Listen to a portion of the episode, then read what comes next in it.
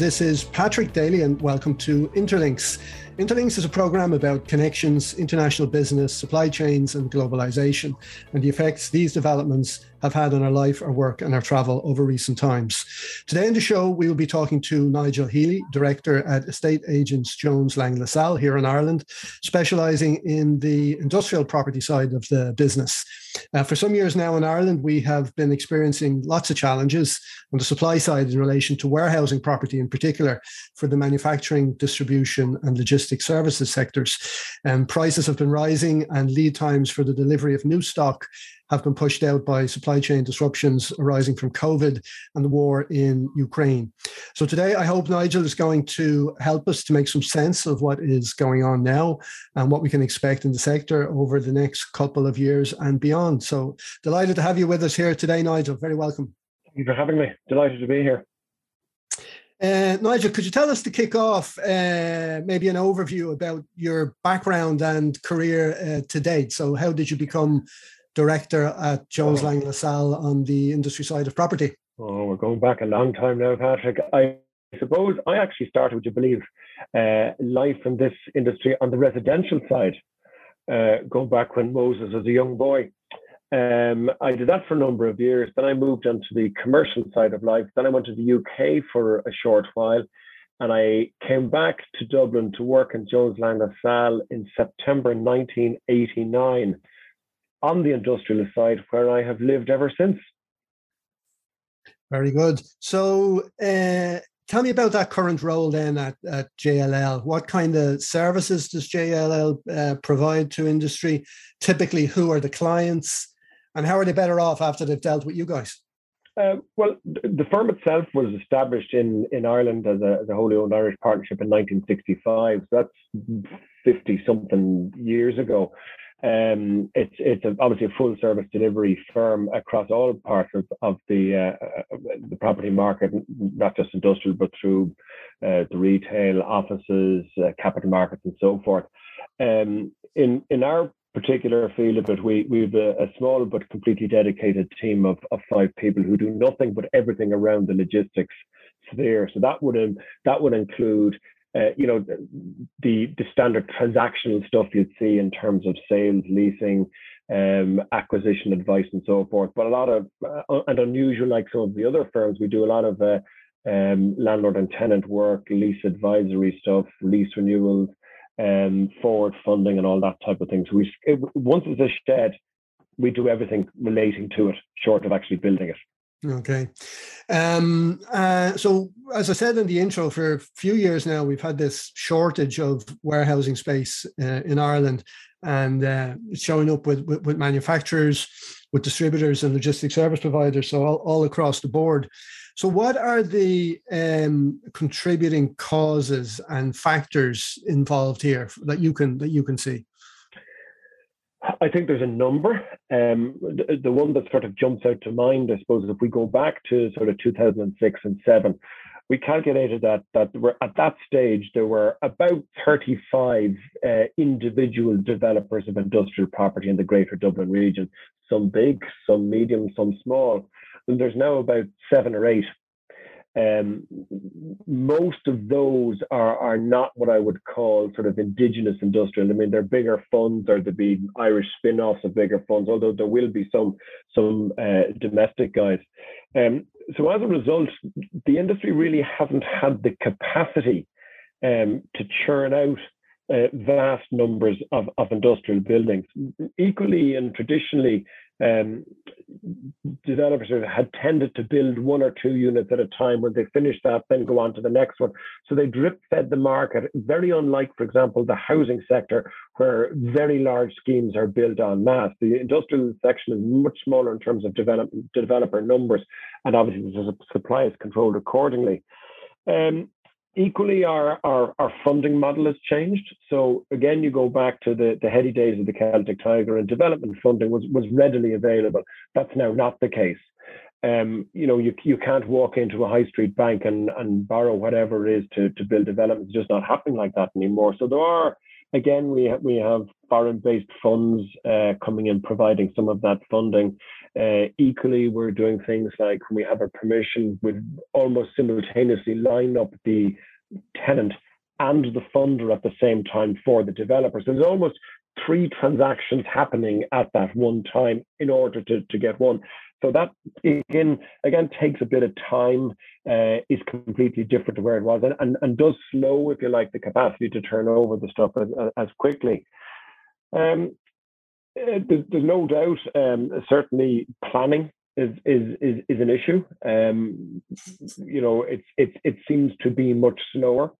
Um, which, and where you have a market that doesn't have a lot of standing product, uh, the ability to create uh, the product. I mean, it, it, takes a period of time to build a building, and and if you're having to spend, you know, 12 months going through a planning process, then suddenly it's 24 months before a building is available for occupation.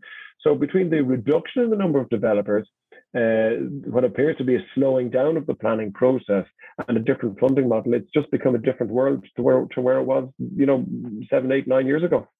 So, how then are the users of warehousing space, the manufacturers and distributors, logistics service providers, how are they? How are they actually coping? Because our economy, since the financial crash back in what 2008 or so, the economy recovered quite strongly from about 2014, and then we had the milk quotas were taken away, and then we had Brexit, then we had COVID, and now we have the war, and all of that seems to be contributing towards more emphasis on uh, security and safety, which means normally holding more inventory and having more warehouses. So, how have they all coped in this period over the last number of years? Uh, with difficulty, I think in in in reality, uh, I think you're right when you say that you know holding more inventory is has become a thing. Certainly, that would translate, as we would see, into into requirements for larger warehouses simply because they're holding more stock. So, uh, you know, we have noticed the trend towards uh, larger warehouses has, has become more prevalent. I mean, again, going back to the, the you know the mid noughties, if we got a requirement for a hundred plus thousand square feet, eh, you know, if we got two of them in a month, you'd be getting excited. There's now nearly two a week, uh, and in fact, you can see see a, a, a, lot of development around the place eh, heading in that direction. Um, I, I think the manufacturers are slightly different, Patrick, insofar as they tend to be larger lead in times. When they're when you're constructing a manufacturing facility, it, it, it's a bigger ask. I think it's very obvious within the, the logistics and the warehousing sector that that it has become a challenge. Uh, and certainly for occupiers coming from outside of the country, there is a perception that, well, look, product can be easily found and I can set up my, my warehouse of 20, 30, 40,000 square feet very quickly. And, and they're quite surprised when the availability of that stock is, is virtually zero. Um, so it, it is a huge challenge, and, and equally trying to address it through the 3PL route has been a problem because the 3PLs don't have the capacity either. So it, it, it, it, it yeah, it's absolutely a difficulty. So is it is it becoming a problem for the likes of the IDA trying to get people in here for foreign direct investment? Is it becoming an issue? Look, I suppose the IDA probably answer that better, but my sense of it is is, and that's sort of why I was differentiating between the manufacturing and the logistics. They're they're swimming in the manufacturing space, and, and they're brief and, and they're particularly good at it is you know in terms of of directing that degree of investment in in probably not necessarily the markets that we will be operating in um, and typically they're bigger scale projects, which require, in many instances, speciality construction. Um, but where they are looking to adapt existing buildings, uh, they will struggle, and they are going to struggle. Um, mm-hmm. and and and and it's the whole speed of. I mean, you can remember back in the days of the advanced factory. You know, that's certainly you know that's a thing of the past, and would have been able to address those matters so the confluence of all of these factors and now the supply chain challenges and extended lead times and inflation, what's happening with prices in terms of building and in terms of renting warehousing facilities? Well, if, if uh, construction costs, uh, my clients are telling me, are accelerating exponentially, you know, uh, exponentially. They're we have seen, you know, week on week increases in steel costs, which feed into cladding and so forth. um, much longer lead in times in terms of steel, and a lot of these are obviously built with steel. Um, so it, it, it is a, a problem to the extent that, uh, and if you go back to my earlier comments regarding a slowness of planning, if if if you uh, agree uh, commercial terms to lease a particular facility uh, and it becomes a subject to planning deal, uh, clearly that planning process is long, the construction process is long, but but the contractor can't order the steelwork and get price certainty with, with, with a, a, six or a 12 month lead in on the planning. Um, and that then is resulting in, in many contractors either not being prepared to stand over prices for, for a period, you know, only a couple of weeks. And, and that gives greater uncertainty to the occupier market, which naturally means we're going to be less competitive internationally. Yeah. Yeah, in fact, I had a conversation today with somebody about not so much the warehouse building, but some equipment to go inside the building, actually automated equipment, you know, but the structural mm. part of that, the, the, the racking and shelving, and literally saying, when I give you a price today, that's today's price. If you ask me tomorrow, it's a different price. Yep. Next week, it's a different price. Whereas we used to have, you know, 90 day validity or whatever on, on, on racking and shelving and so on. So it's kind of, it's got to that point where it's almost it, it, it, yeah, it's a huge challenge, um, and and there isn't an easy fix. I mean, and the other side of the coin, of course, is is how does that impact on rents? But I think uh, rents uh, they've certainly grown, um, but they're not quite back to the levels they were in 2006. And I know I reference 2006 regularly, but I think that's a, a sort of a benchmark in where we were and where we felt and where we're where we're, where we're going to. So we're we're getting there. We're not quite there. Um, construction costs obviously become considerably more expensive, but fortunately, what hasn't moved uh, is land values. I mean, land values in certain instances are still probably only a third of what they were. Uh, and that's the one thing that won't move. I mean, obviously, if your construction costs move uh, and your rents aren't moving at the same pace, the raw land is going to have to remain at a low level. I think the, the relatively benign interest rate environment has also helped that may come under some pressure. Um, uh, but uh, you know, there's, there's certainly it's, a, it's it's an uncertain time and a difficult time, and I can certainly understand why contractors won't and can't stand over prices indefinitely. You mentioned earlier, um, you know, some of the changes that are happening. That the specifications are coming through for bigger facilities than in times past. So now, hundred thousand square foot plus is fairly common, whereas in the past it was quite quite rare. So apart from say the size, how else have requirements been uh, uh, been changing on the part of occupiers uh, in terms of location, scale, features, quality, and so on? Well, taking quality and features, I suppose, first. I mean, it comes as no surprise that the big one is all on the ESG side. Um, occupiers are now very focused on all things environmental uh, uh, as they should be. Uh, the quality obviously is, is, is so too are investors and investor funds. A lot of investors will say that unless you tick certain boxes around the sustainability um, sphere, they won't touch the product. A lot of that has been driven, obviously, in fairness, by regulation. We have NZEB regulations, and certainly the quality of the buildings now would be far better than the quality of them 10 years ago, no doubt. Um, and I've no doubt that, that, that the quality of the Irish buildings will, will hold up very well when benchmarked with anything else. Uh, so that's one very noticeable feature of, of, of the market. Uh, and, and it's here to say, I mean, you, you, you consistently see things like rainwater harvesting, um, no fossil fuel heating and stuff like that going into buildings. And, and, and you know, that's that's that's where that particular one is. So um, that is a that's a big factor. Um, I think I think you asked me what other changes were there in the market. What about, what about heights? You know, buildings. Yeah, well, height, well, it's, yes, height and location. Um, yeah, yeah. Look, the, the, buildings have got got taller. Um, but the issue when you're building them speculatively is, is how high do you go? um, you'll be more of an expert, but obviously there comes a tipping point where the cost of the materials handling equipment over a certain optimum level becomes exponentially more expensive. Uh, so most developers will build building them to, to a standard 12 meter height. So the, the isolated one above that, but it becomes more costly because you have greater floor uh, tolerances, uh, you have you have more steel, you have more cladding, and so forth. So, but your rent doesn't move.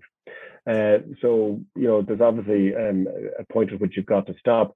Location-wise, um, you know, we, traditionally we would have been looking at you know southwest of, of the city, um, north of the city. I think southwest of the city we're seeing less available land. Um, so that's gonna, I think we're probably going to see a little bit more pressure and growth in the Naas area because if you think a development is right up to the county boundary in Dublin and there's not a vast amount of additional zoned land that's readily available in the marketplace, so your occupier has a choice, north side or further down the Naas road.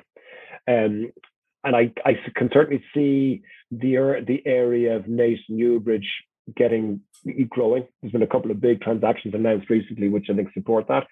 North side of the city, there's still a fair chunk of land available, um, which is well positioned with all you know, around all the key infrastructural pieces, M50 airport, port tunnel.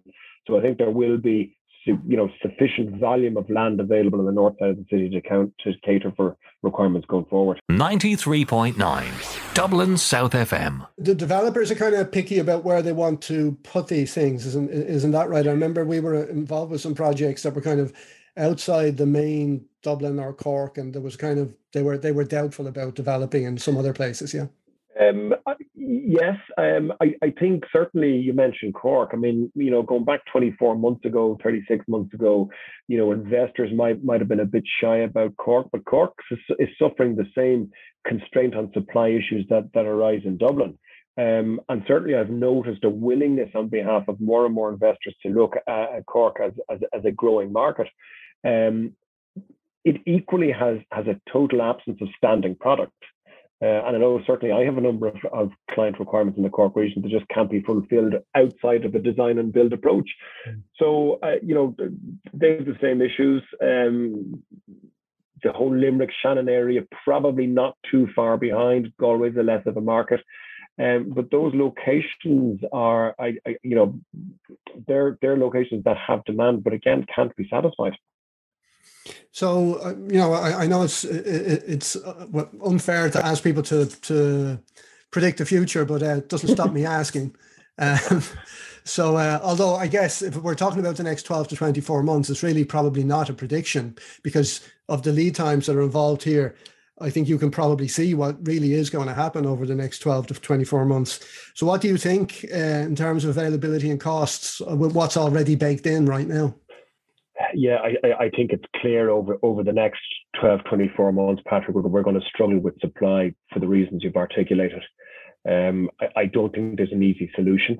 Um, I, I, think to a certain degree, with all that's going around along in the world at the moment, there there is, you know, there's a bit of pause for thought. So whether our the day to day demand was going to would be executed on as quickly is, is a debatable point uh, we simply can't create the product. So that that fixes what we have. Um, I, I, think we've got to find a way to get through planning a little bit more quickly. Um, no one is for a moment suggesting there should be any compromise in the quality of planning. It's just the speed with which it's being turned around is the issue. Um, and th- that that then causes problems around growth of businesses and so forth. You know. Mm-hmm.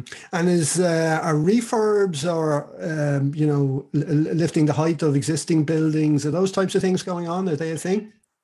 Uh, we we haven't seen it actually happening. We we have had uh, several conversations with with um, property owners about doing that.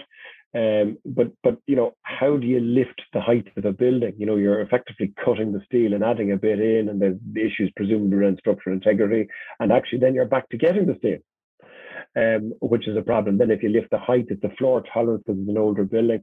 So I think the if you look where a lot of those older industrial buildings are, a lot of them are sort of you know knocking on towards 40 years old. So there's there's issues about obsolescence there that are that are not going to be readily fixed. Also, some of them are going to get caught in, you know, the City Edge project, which is the view that uh, Dublin City and South Dublin County Council have around developing those key locations that will be residential in future, where there's a lot of older industrial buildings. And indeed, even going back a number of years ago, there was a drive on behalf of a lot of the occupiers up in what was Coolock Industrial Estate to have that rezoned for residential use.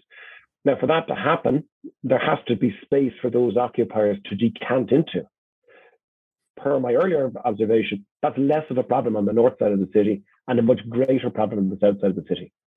And you can't simply say to an occupier, well, I know you're on the Naas Road and I know you've been there for 30 years and I know you have all the staff.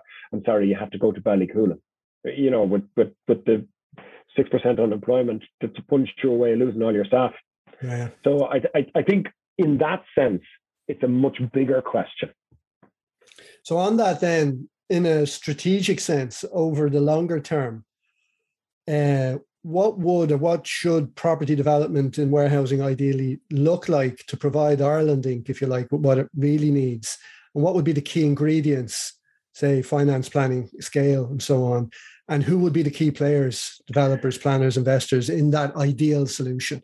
So you say you like where, where are we going? Well, we wouldn't start where we are, but where where would we like to be, say, in five years or ten years? Um, from a location perspective, uh, we're seeing the opening and and the um, not so much the opening, but but locations such as Ashbourne such as Clonee, becoming much more acceptable in the marketplace. Um, they would have ten years ago been viewed as as, as somewhat peripheral. I think that's less of an issue because the road infrastructure to those, those locations, which in reality are only at the edge of the city and much. So that's giving opportunities for additional land. And I mentioned Naas and Newbridge before. So I think we're going to see a further spread out in those locations, which which will help. Uh, again, we're back to planning. We, we we have to have a system that is fit for purpose in terms of being able to, you know, to plan our future well not necessarily compromise on that, but do it more efficiently.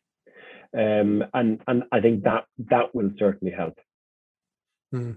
Yeah, I think I think perhaps sometimes um, the logistics activity is seen uh, by the powers that be somehow as not being sexy. So you know they like to talk about maybe bio pharma or um, chemicals, R and D, high tech, all of this type of stuff. But I think what a lot maybe um, don't appreciate is that all of those industries need logistics in order to function. Um, so it's almost like they need to be thinking ahead um, in terms of almost pre-planning, maybe large locations in strategic places around the country um, to cater for that so that these industries can come and, and can develop and their logistics service providers can follow them. Oh, I'd agree. I mean, I, I think uh, certainly COVID was was a real eye opener for people in terms of of you know stuff not getting delivered. You know, we all think that when we go to the supermarket, we can buy whatever on the shelf and go away and consume it. No one ever thinks for a moment of where it was made, where it came from, how it got there, and how quickly can it be replenished. Uh, and and you know, there's nothing like an absence of loo roll to focus the mind. You know, um, and and that's the reality. I mean, all this stuff actually gets on our supermarket shelves because some chap, our girl, has actually delivered it. Yeah. Um, it, it's it's it, it's vital, and and I think you're right. I think everyone suddenly woke up. Oh, gosh, and I can't get X, Y, or Z. Uh, and how did that happen? Well, it happened, uh, and and it could happen again. Yeah, yeah, we're in a we're in an even potentially more challenging situation now. So we'll see how the supply chain repercussions reverberate from absolutely from this war um, into the food supply chain and others. So we'll see we'll see that over the coming months, I guess. Um, I may be talking about that. A kind of a general question for you. You know, I know you're a guy who you know um, pays attention to the news and what's going on in the world. So this is not a question about your speciality, but uh, it's a question I like to ask everybody who comes on here, in terms of uh, you know the economic globalization that we all grew up with over our professional lives and kind of has enabled us to have this economy that we have and has enabled us to have free movement in certain countries and has enabled us to, to travel things we take for granted. So, where, where do you think we are uh, with the process of globalization? So, it grew very quickly, say from 19, 1990 to 2010, then it slowed, then it flattened. And, and I think now even with this this war in Europe and COVID, it's probably going backwards. So where, where do you think you, we are? Where do you think we're headed with this? Oh, that's a tough one. It is. It is a bit sort of looking into the future, really, isn't it? Um, Speculating, yeah. It, it is, yeah. And I think I think it, I think it's different things to different people. You know, I mean, if you're if you're uh, you know manufacturing a product that you know can be distributed worldwide, you're going to want a global logistics supplier. You're not going to want, you know, Patrick Daly, one man in a truck to be delivering your product to every corner of Ireland. Um, and there's lots of reasons for that. Uh, on the other hand, I think a lot of people are going, well, you know, we tried that, did it work? You know, um, mm. but the, but the human, I the human condition is it's sort of at one level, when things flatten out, it sort of returns to type. So mm. I, my my sense, my personal sense of it is that, uh, you know, the, the, it, it may be slightly different, uh, yeah. in, in a way that we don't quite understand.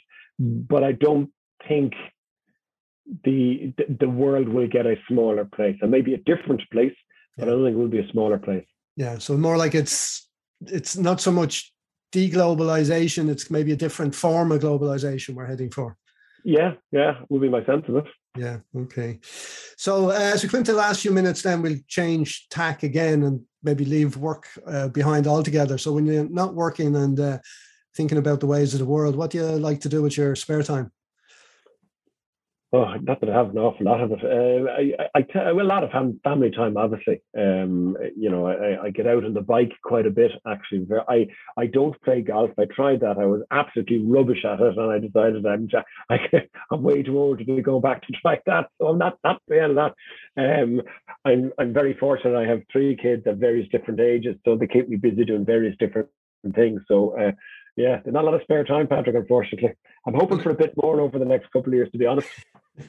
And are you, are you reading or listening to anything currently, you know, books, ebooks, podcasts, or so on that you'd recommend or particularly? I, I love a good I love a good uh, history read.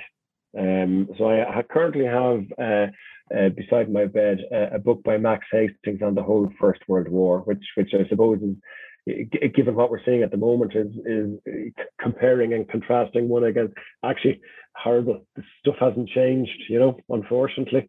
Um, but um, and I certainly wouldn't be without my Spotify. Absolutely not. I'll take that to the desert island with me. there's a there's a good uh, history podcast that I listen to called actually the rest is history, and it's by uh, John Holland who is uh, he's an English historian, and uh, he's got a lot of BBC documentaries made and uh, books about Christianity and the Middle Ages and so on. But himself and a uh, buddy of his, whose name escapes me, have this um, podcast. The rest is history, and it's on Spotify. Um, but it's very good because they do it. They do it with a bit of humor, you know. Um, be added to my my listening list. You know? okay. So uh, to finish up, then uh, Jones Lang LaSalle, wh- where can people find out uh, more uh, about your uh, services and activities and what you can do for them in terms of industrial property and warehousing? Well, they they can certainly uh, contact us in the office, which is in Styne House in, in Hatch Street in Dublin 2. 673-1600 or they can contact us via the website uh, uh, jll.ie um, and we we will quite happily deal with whatever queries, questions, problems, or conundrums are posed. We've Excellent. seen a lot of them. Excellent. Thanks very much. Uh, pleasure talking to you today, uh, Nigel, and uh, wish you every success uh, personally and professionally in the future. And you, Patrick. Thanks for your time. I've enjoyed it. All the best. Uh, thanks to listeners for tuning in. And any comments or questions, just drop me a line on uh, PDALY, PDaily at Alba Logistics, all one word. That's A L B A logistics.com. And keep well and stay safe until next time.